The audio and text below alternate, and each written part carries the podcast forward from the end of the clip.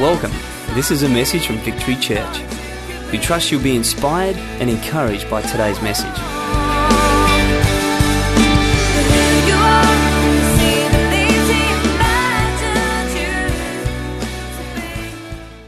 If I can just have up on the screen, please, um, where should we start? Let's start with Psalm 111, verse 10. Uh, I bring greetings from your cousins at Coastlands, and uh, it is an honor, a huge privilege to speak here today. Thank you for the privilege, Tony. I really mean it. Really, really mean it. I know, you, I know you meant to say that wherever you go, and maybe, just maybe, I've been guilty once or twice of saying it was a privilege out of politeness. Um, you're standing looking at a group of people that really don't want you there, and you go, It's a real privilege to be here today. But inside, you're going, Oh my God, where's the door, and how do I get out if I need to? Uh, but today, it really is a privilege. And Psalm 111, verse 10 says this The fear of the Lord is the beginning of wisdom. All those who practice it have a good understanding. His praise endures forever. The fear of the Lord is the beginning of wisdom. The fear of the Lord is the beginning of wisdom. Can I have Proverbs 1, verse 7 up on the screen, please? The fear of the Lord is the beginning of knowledge. Fools despise wisdom and instruction. Those two verses, whilst being slightly different, have a root in their introduction that's really, really similar, and that is that the fear of the Lord is something. One of them says that the fear of the Lord is the beginning of wisdom, and the other says that the fear of the Lord is the beginning of knowledge. We know this that knowledge and wisdom, whilst being related to each other, are two different things. They both are really, really helpful. Um, but they are different. We know that knowledge can come um, in a number of ways. Knowledge can come from reading, knowledge can come from conversation. Knowing something about someone or something can come from FaceTime and asking questions and studying. I gained knowledge today, even before the service, just watching how you guys do stuff. Um, I, I, gained knowledge, a little bit more of a, of a glimpse of your heart by being exposed to you. And so we know that knowledge grows that way. We know that wisdom, though, is something that we only get from asking God. Um, we know that we cry out to God for wisdom and He gives us wisdom. We know that wisdom, in some ways, is maybe a little more essential than knowledge because wisdom helps us to take knowledge and know what to do with it. Let me give you an illustration. I know tons of people, and you might as well, that are just absolutely brilliant.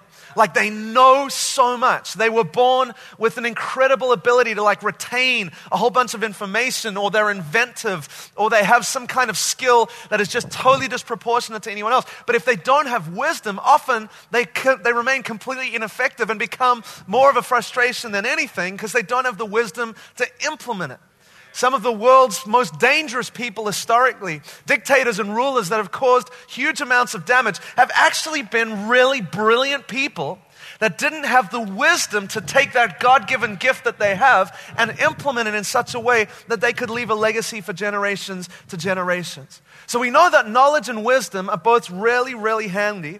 We know we should be crying out for wisdom as well as knowledge because we could have all the knowledge in the world, but if we don't know what to do with it, all we're going to do is frustrate ourselves and others.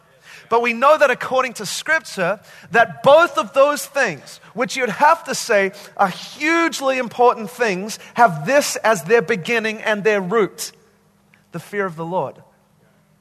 This is a really, really big deal. It might not seem like the sexiest two verses in the world to start with, but I tell you what, when you get them as a grid for your life, just these two things, you can appropriate it to any part of theology.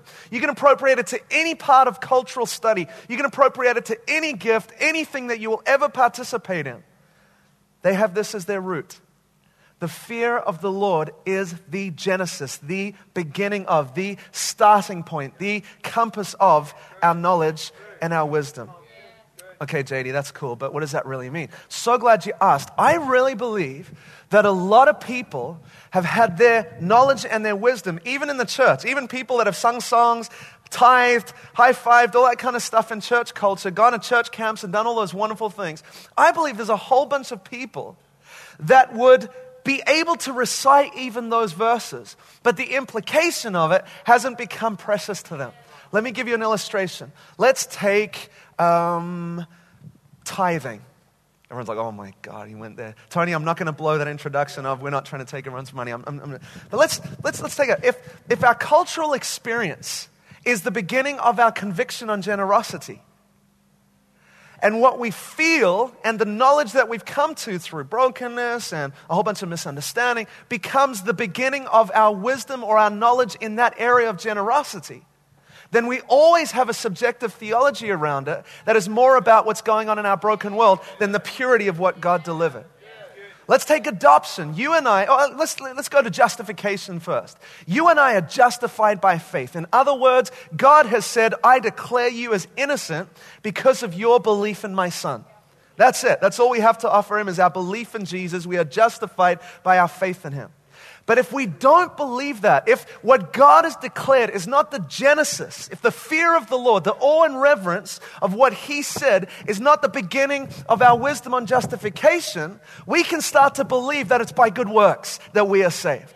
We can start to believe little tones that might creep in at times that somehow we can earn the favor of God. But when the fear of the Lord, awe and humility of the Lord, that's what fear means, not scared terror, awe and humility, when that's the start of our belief on justification, we start saying this What do you say, God?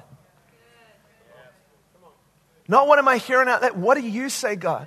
And you, the same God who declared creation into being, just as real as that tree is out there that I'll walk out and behold because you spoke, your trustworthy voice formed it with the power of your word. Same goes for my justification. You spoke innocence over me. You spoke eternity over me. And so the fear of the Lord is going to be the beginning of my knowledge and my wisdom. Adoption. This is what I want to talk about today. That you and I are not only justified, God didn't just say when we received Christ, and depending on your theology, He stole your heart, you gave it to Him, whatever way you believe, ultimately, right now you're saved and you're in Him. If you believe that you are justified but not adopted, in other words, you can worship and you're clean, but you haven't been brought in as a son or a daughter of God. I would say to you, I believe the greatest thing that you could ever do is submit your view of sonship, daughtership, adoption, belonging to the fear of the Lord and letting that be the beginning of your wisdom and your knowledge on that subject.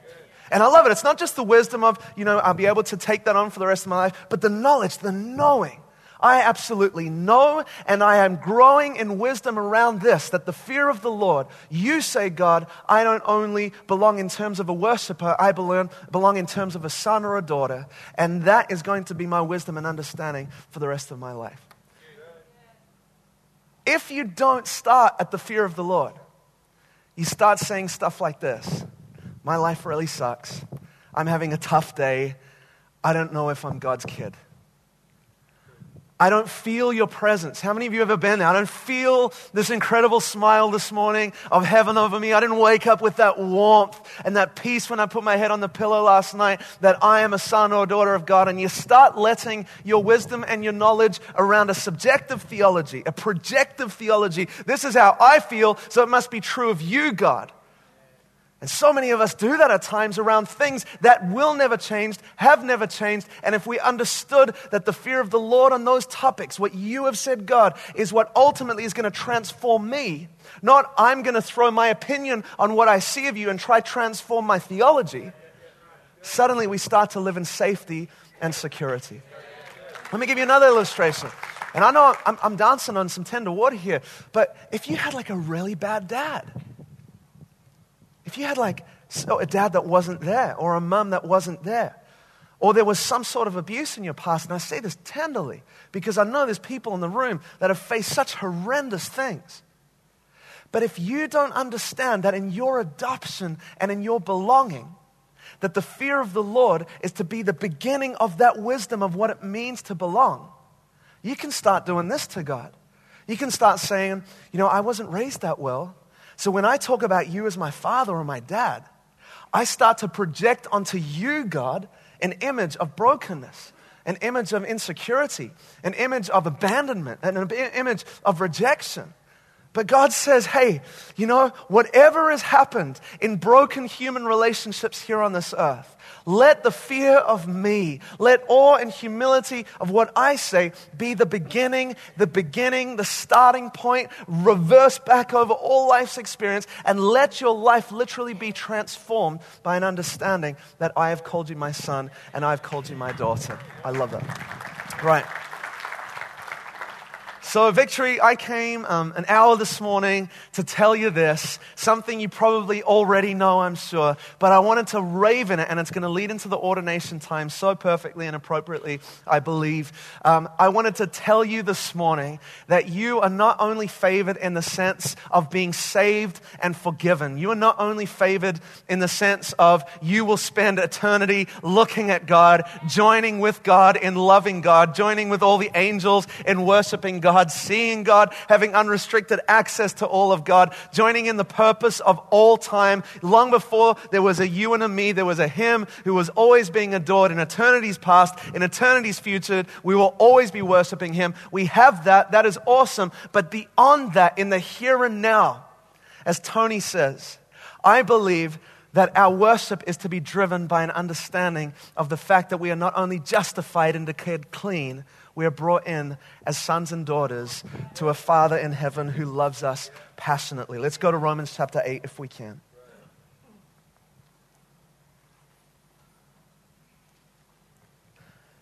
And God, as we do that, let the fear of the Lord be the beginning of our wisdom in adoption. May it transform mindsets that we might have brought into this place this morning in Jesus' name. Romans chapter 8 verse 1. We're going to skip through some verses for the sake of time. Romans 8, verse 1 says this There is therefore now no condemnation for those who are in Christ Jesus, not those who date, not those who scream at him, for those who are in Christ Jesus. The language is one of being enveloped. Even in that, I start to see the wonder of belonging and adopting and being adopted. For the law of the Spirit of life has set you free in Christ Jesus from the law of sin and death. In other words, the law of Sinai has been replaced with another law under grace. This is really, really important to get because the thing about a law is that it has conditions and it has an authority behind it, and there is a set of ramifications behind any law. When somebody quotes a law at you, ultimately there is a force of authority behind it that sets it in order and holds it in order, and the law of the Spirit of life is literally held by the Spirit of life. A lot of people kind of go from a legalistic appropriation of what it means to belong to Christ into this understanding of the law of the Spirit of life. But under grace, they're always wondering, Am I saved? Saved? The law of the Spirit of life, with all of its ramifications of eternity and assurance and adoption, is literally holding you as someone who has said yes to Christ Jesus. Doesn't matter how you feel on Monday, you are held by the law of the Spirit of life in Christ Jesus. And all that you can do to earn it is say, Yes, I believe in you. I believe in you, Jesus, and I receive the full blessings of what it means to belong to you. For God has done what the law, weakened by the flesh, could not do. For God has done what a set of rules and principles could not achieve. Why? Because what God has done is driven by the Spirit of life in adoption by sending his own son in the likeness of sinful flesh, and for sin he condemned sin in the flesh in order that the righteous requirements of the law might be fulfilled in us who walk not according to the flesh, but according to the Spirit. For those who live according to the flesh set their minds on the things of the flesh, but those who live according to the Spirit set their minds on the things of the Spirit. To set the mind on the flesh is death, but to set the mind on the Spirit is life and peace. For the mind that is set on the flesh is hostile to God, for it does not submit to God's law. Indeed, it cannot. Those who are in the flesh cannot please God. You, however, and he's writing to believers, those who have been justified by faith and have been adopted, are not in the flesh, but in the Spirit, if in fact the Spirit of God dwells, love this language, dwells in you. Uh, you know, I, have got a lot of friends who, um, who, who, are chasing kind of glory crowd, clouds around, and, and I want more of God's power, but I want you to know there is a glory cloud living within you that dwells in you. That does not, you know, I watch some people out of desperation saying, Oh God, give me your presence, give me your presence. And I'm like, You've already got it. Yes, there are manifestations granted that we're all contending for, signs and wonders and miracles that we're all holding out for. But please, please, oh please, never forsake the promise of the Spirit of life, the Spirit of adoption who dwells in the believer. The thing about the Holy Spirit is that He transcends everything and yet, in some beautiful way, indwells us at every single moment. It's not one or the other. He lives inside of us. Let's go to verse 9. You, however, not in the flesh, but in the Spirit, if in fact the Spirit of God dwells in you. Anyone who does not have the Spirit of Christ does not belong to him. But if Christ is in you, although the body is dead because of sin, the Spirit is life because of righteousness. If the Spirit of him who raised Jesus from the dead dwells in you, he who raised Christ Jesus from the dead will also give life to your mortal bodies through his Spirit who dwells in you. Verse 12. So then, brothers, we are debtors, not to the flesh, to live according to the flesh. For if you live according to the flesh, you will die. But if by the Spirit, you start seeing two categories arrive, uh, arise here living by the flesh, living by the Spirit. You put to death the deeds of the body, you will live. For all, check this out, who are led by the Spirit of God are sons of God. This is a powerful little phrase. Literally means that if the Holy Spirit indwells you, which we have because we cannot even say Jesus is Lord except by the Spirit, that confession of belonging to Him gets you into right relationship with God. You have the Holy Spirit indwelling in your life. You are led by the Holy Spirit. And if you are led by the Holy Spirit, one of the things that the Holy Spirit will continually confirm is this you are a son of God. Girls and boys, you are a son of God. For you did not receive the spirit of slavery to fall back into fear, but you have received the spirit of adoption, which is one of the names of the Holy Spirit. A title given to the infinite resources and power of the Holy Spirit, an indication of what He will see take place in our life as He leads us. Why? All those who are led by the Spirit of God are sons of God and you will be led into a, by the spirit of adoption, and by him we cry, Abba, Father. The Spirit Himself bears witness with our spirit that we are the children of God. Big truth. Those who are led by the Spirit of God are the sons of God. In other words, we're adopted. And if we are led by the Spirit of God, one of the things that Romans 8 promises us will happen in our lives is that the Spirit will literally cry through us. And the word for cry is to cry aloud, Abba Father, with conviction. That word cry has nothing to do with intellectualism. That word cry has everything to do with being led by God's sovereignty and power, an inner groaning that you could not force or contrive out of desperation. It's literally put in you by God. So you, as a child of God, have something that the Spirit of God does in you that only God can do. And literally through you, He makes you cry, Dad. Book of Romans tells us two things about this. That daily the Holy Spirit pours the love of the Father into us, and daily the Spirit of God teaches us to cry, Dad.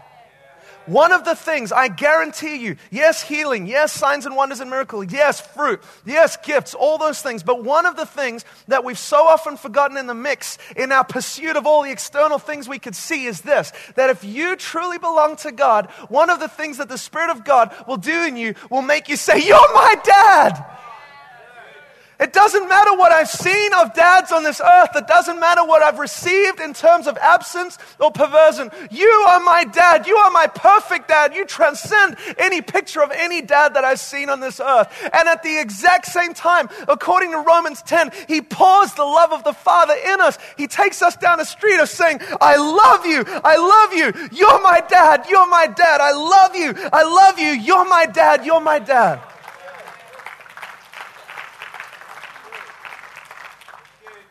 The Spirit of God wants that for us. That is the terms of relationship that God wants to have with His church. He doesn't want to date you on Sunday every day of the week. He wants you to know, I am your dad, I love you, and through Him, not by you, through Him, when you're in line with Him, He's going to go, Dad, Dad, I love you, I love you, Dad, Dad, I love you, I love you. All of that done by God, not you. How cool is that? I mean, think about this for a second, right? If I was just saved like the fire insurance salvation that so many people preach, and I just got to escape hell, I would say, I know me, that was a good deal. I mean, think about it, right? And God's done that. And He says there's more right now. So let's go further. If, if, if beyond that, God says, I tell you what, I won't only not damn you, I will let you stay outside of the wall of New Jerusalem and peer over for all of eternity. I would say, now this is too good. And he's done that. And more. If he had said to me, I will not only not damn you, I will not only let you see over the wall of the New Jerusalem as to what's going on for all of eternity, but I will let you in to observe and to worship and to see my face. I would say that's just too much. Oh my God, I know me. That's just too much. And he's done that and more. If he was to say, beyond not damning you, beyond letting you see over the wall of, the New, of New Jerusalem, letting you through the gate and letting you see me face to face. And if, if he went beyond that and said, and you can come close and you can taste of my delights and you can worship me and see me and know me fully for all of eternity, I would say, God, now you have gone recklessly too far in your grace. And he did. And more. Because he gives us a gift even on the earth called now. And he says, Yes, those heavenly delights await you. Yes, that unrestricted second coming and all of its fruit is going to be the portion of those who believe in me. But right now on the earth, he says, If you will let the fear of the Lord be your wisdom on adoption, I will teach you what it means to truly belong. To truly belong. And your passion for the church will not be derived out of energy and great things that are going on. As awesome as that is, you will enjoy those things from a greater place a place that no one else can touch, a place that no one can pervert, a place where God says, if you let my spirit lead you like he will, he will lead you to a place of screaming aloud, Dad, and pouring the love of the Father into you. Check this out. We just read this. The Bible says, in fact, the Spirit himself bears witness to the fact that we are the sons of God. This is a really, really big day, a really, really big deal, right? It is a big day too, but it's a big deal because check this out. When Paul wrote this, adoption ceremonies looked very different to how they do today. We'll think about adoption and we, and we think, okay, today, and adoption's awesome. I congratulate anyone who has been adopted or anyone who is adopted. I think it is a profound outworking of the gospel taking place in your life. And it's something that more people should aspire to so more kids have homes, right? And are loved and are shown the gospel inside the, the beauty of, of, of a whole family. But Paul wrote in a day when a child was never adopted as a baby. And the only people that could adopt were really, really wealthy people.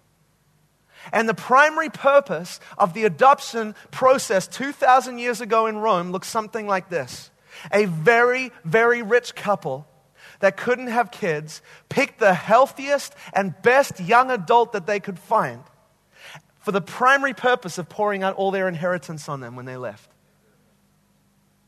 that they could train up someone who would be like minded and like hearted and give them everything as they died. And an adoption ceremony literally looked like this. When a child was chosen to be the one who would be adopted, eight witnesses were invited to a ceremony. And those eight people would come, and the father of the person who was going to be adopted said this. He said, If anyone contests, this was the primary purpose of this adoption ceremony. If anybody contests in my departure because I'm wealthy and they're all going to fight for my estate, if anybody contests that this child is not mine, one of the eight of you has to step forward and say, I was there. and eight were chosen, so there would be no gap.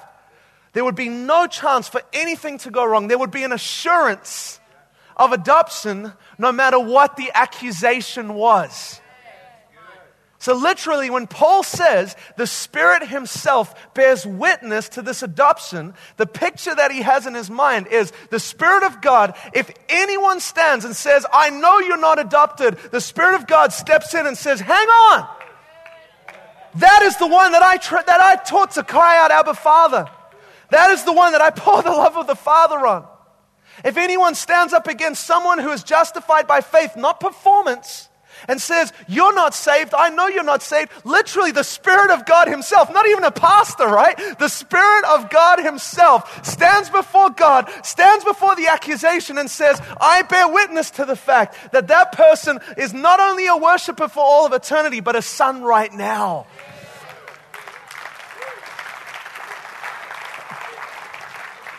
And you might be going, okay, but, but why is this important? It is everything. Because in the in betweens of God's suddenlies, in the big questions when you lay your head on the pillow at night and your heart's beating a million miles an hour, in the moments where revival and renewal isn't happening in your life, they will come over the span of a long life in all of the good. In those moments, a believer has nothing to fear because we're justified by faith those who are led by the Spirit of God are the sons of God. The Spirit of God bears witness to the fact that you're adopted. And the Spirit of adoption by title and power will continually lead you closer to Scream Dad. How beautiful is that? That to me says, God, there is a certain way you want to relate to people. And I don't want anything less than that. I am a churchgoer. But more importantly than that, I'm your boy.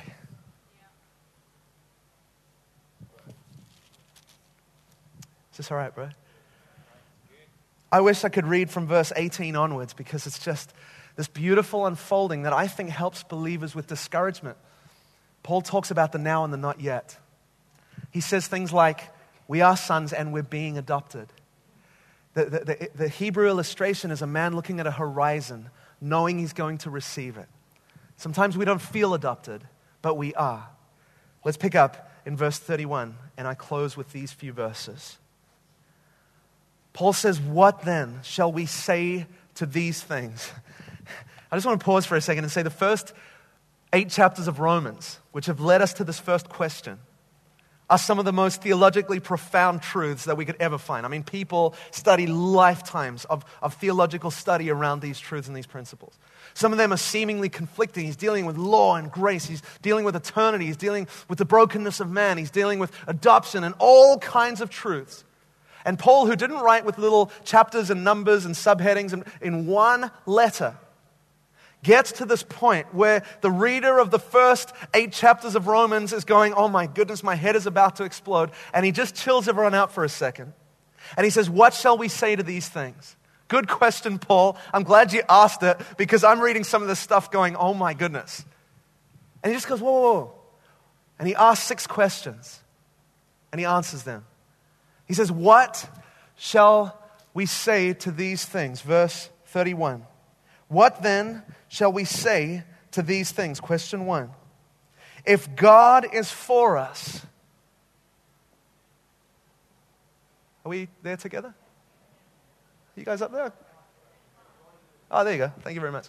If God is for us, who can be against us?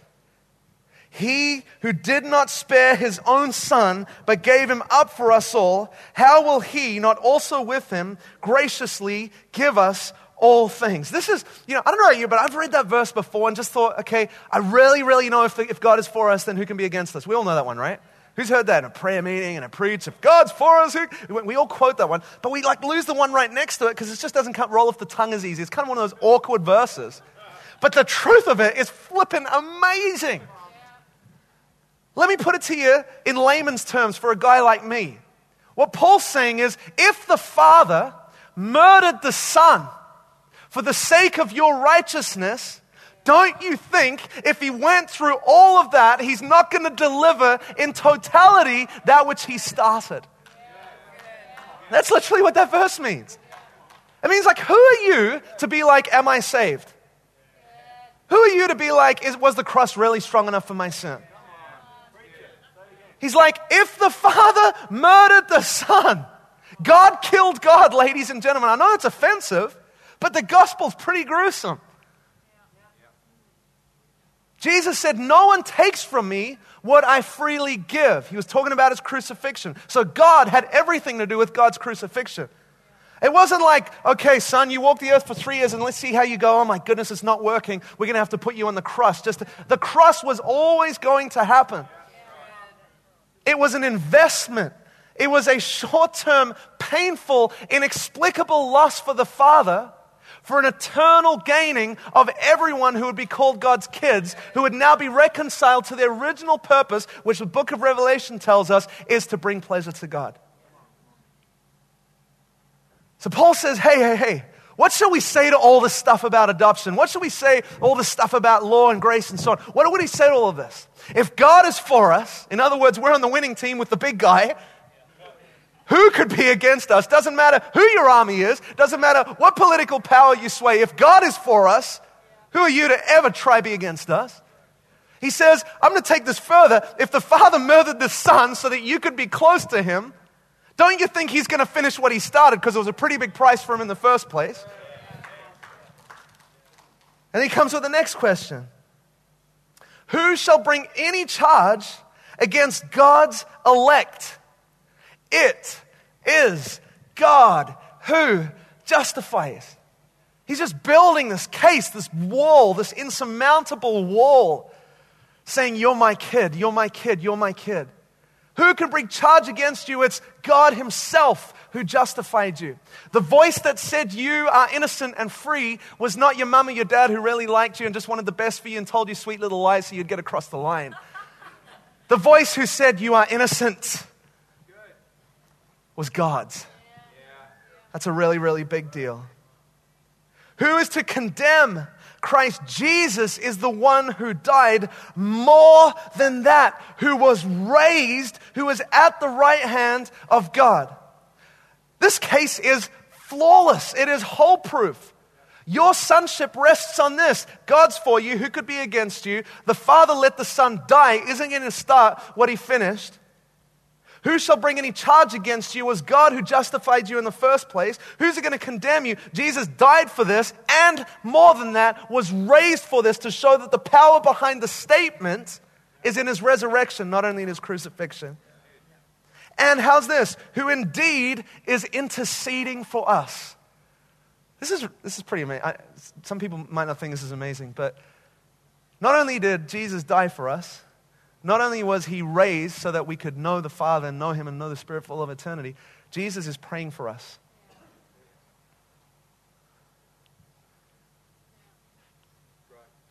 I don't feel saved. Well, Jesus is praying for you. I ate three candy bars. That's it. My salvation is gone. Uh, I, I, yelled momentarily. I, Jesus is praying for you. I know some pretty powerful prayer warriors, but Jesus is praying for you. Dude, that's more than good. That's awesome. And I'm almost done, I promise. Who shall separate us? Who shall break? Who shall recreate the gulf that Jesus died on the cross to close in the first place? Who shall separate us? From the love of Christ? Shall tribulation or distress or persecution or famine or nakedness or danger or sword? Paul pretty much brings up the worst things that can happen in the world and poses this question Could the worst of humanity take you away from the best of God? Last time I checked, famine is one of the most definitive things in our whole planet right now. It is one of the kind of unanswerable things right now that some great people are trying to do something about, but right now, most of the world is in famine. It is a big concept. And Paul holds up a massive problem against salvation and his love and says, Could even that separate you from the love of God? Could the, the worst mistakes that man has done in a fallen world take you away from the love of Christ? Verse 37. No. No, in all these things, in famine, in death, in all these things, we are more than conquerors through him who loved us. For I am sure, how's the language, that neither death, nor life, nor angels, nor rulers, nor things present or things to come, stop fretting, nor powers, nor height, nor depth, nor anything else in all creation, guys, that's everything, will be able to separate us from the love of God that is in Christ Jesus. That, it's, it's,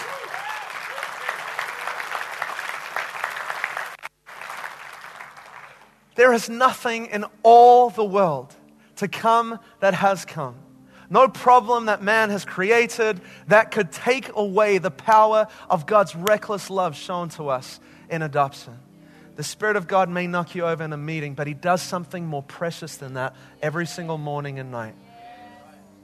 You're God's kid. Cry, Dad. You're God's kid. Cry, Dad. You don't feel like it? Remember who it was that justified you. Through him, all things were created. Everything that you could see as you walk into a forest, fly on a plane, spend your life savings to see the Grand Canyon. God just let like a rock hit something. No big deal.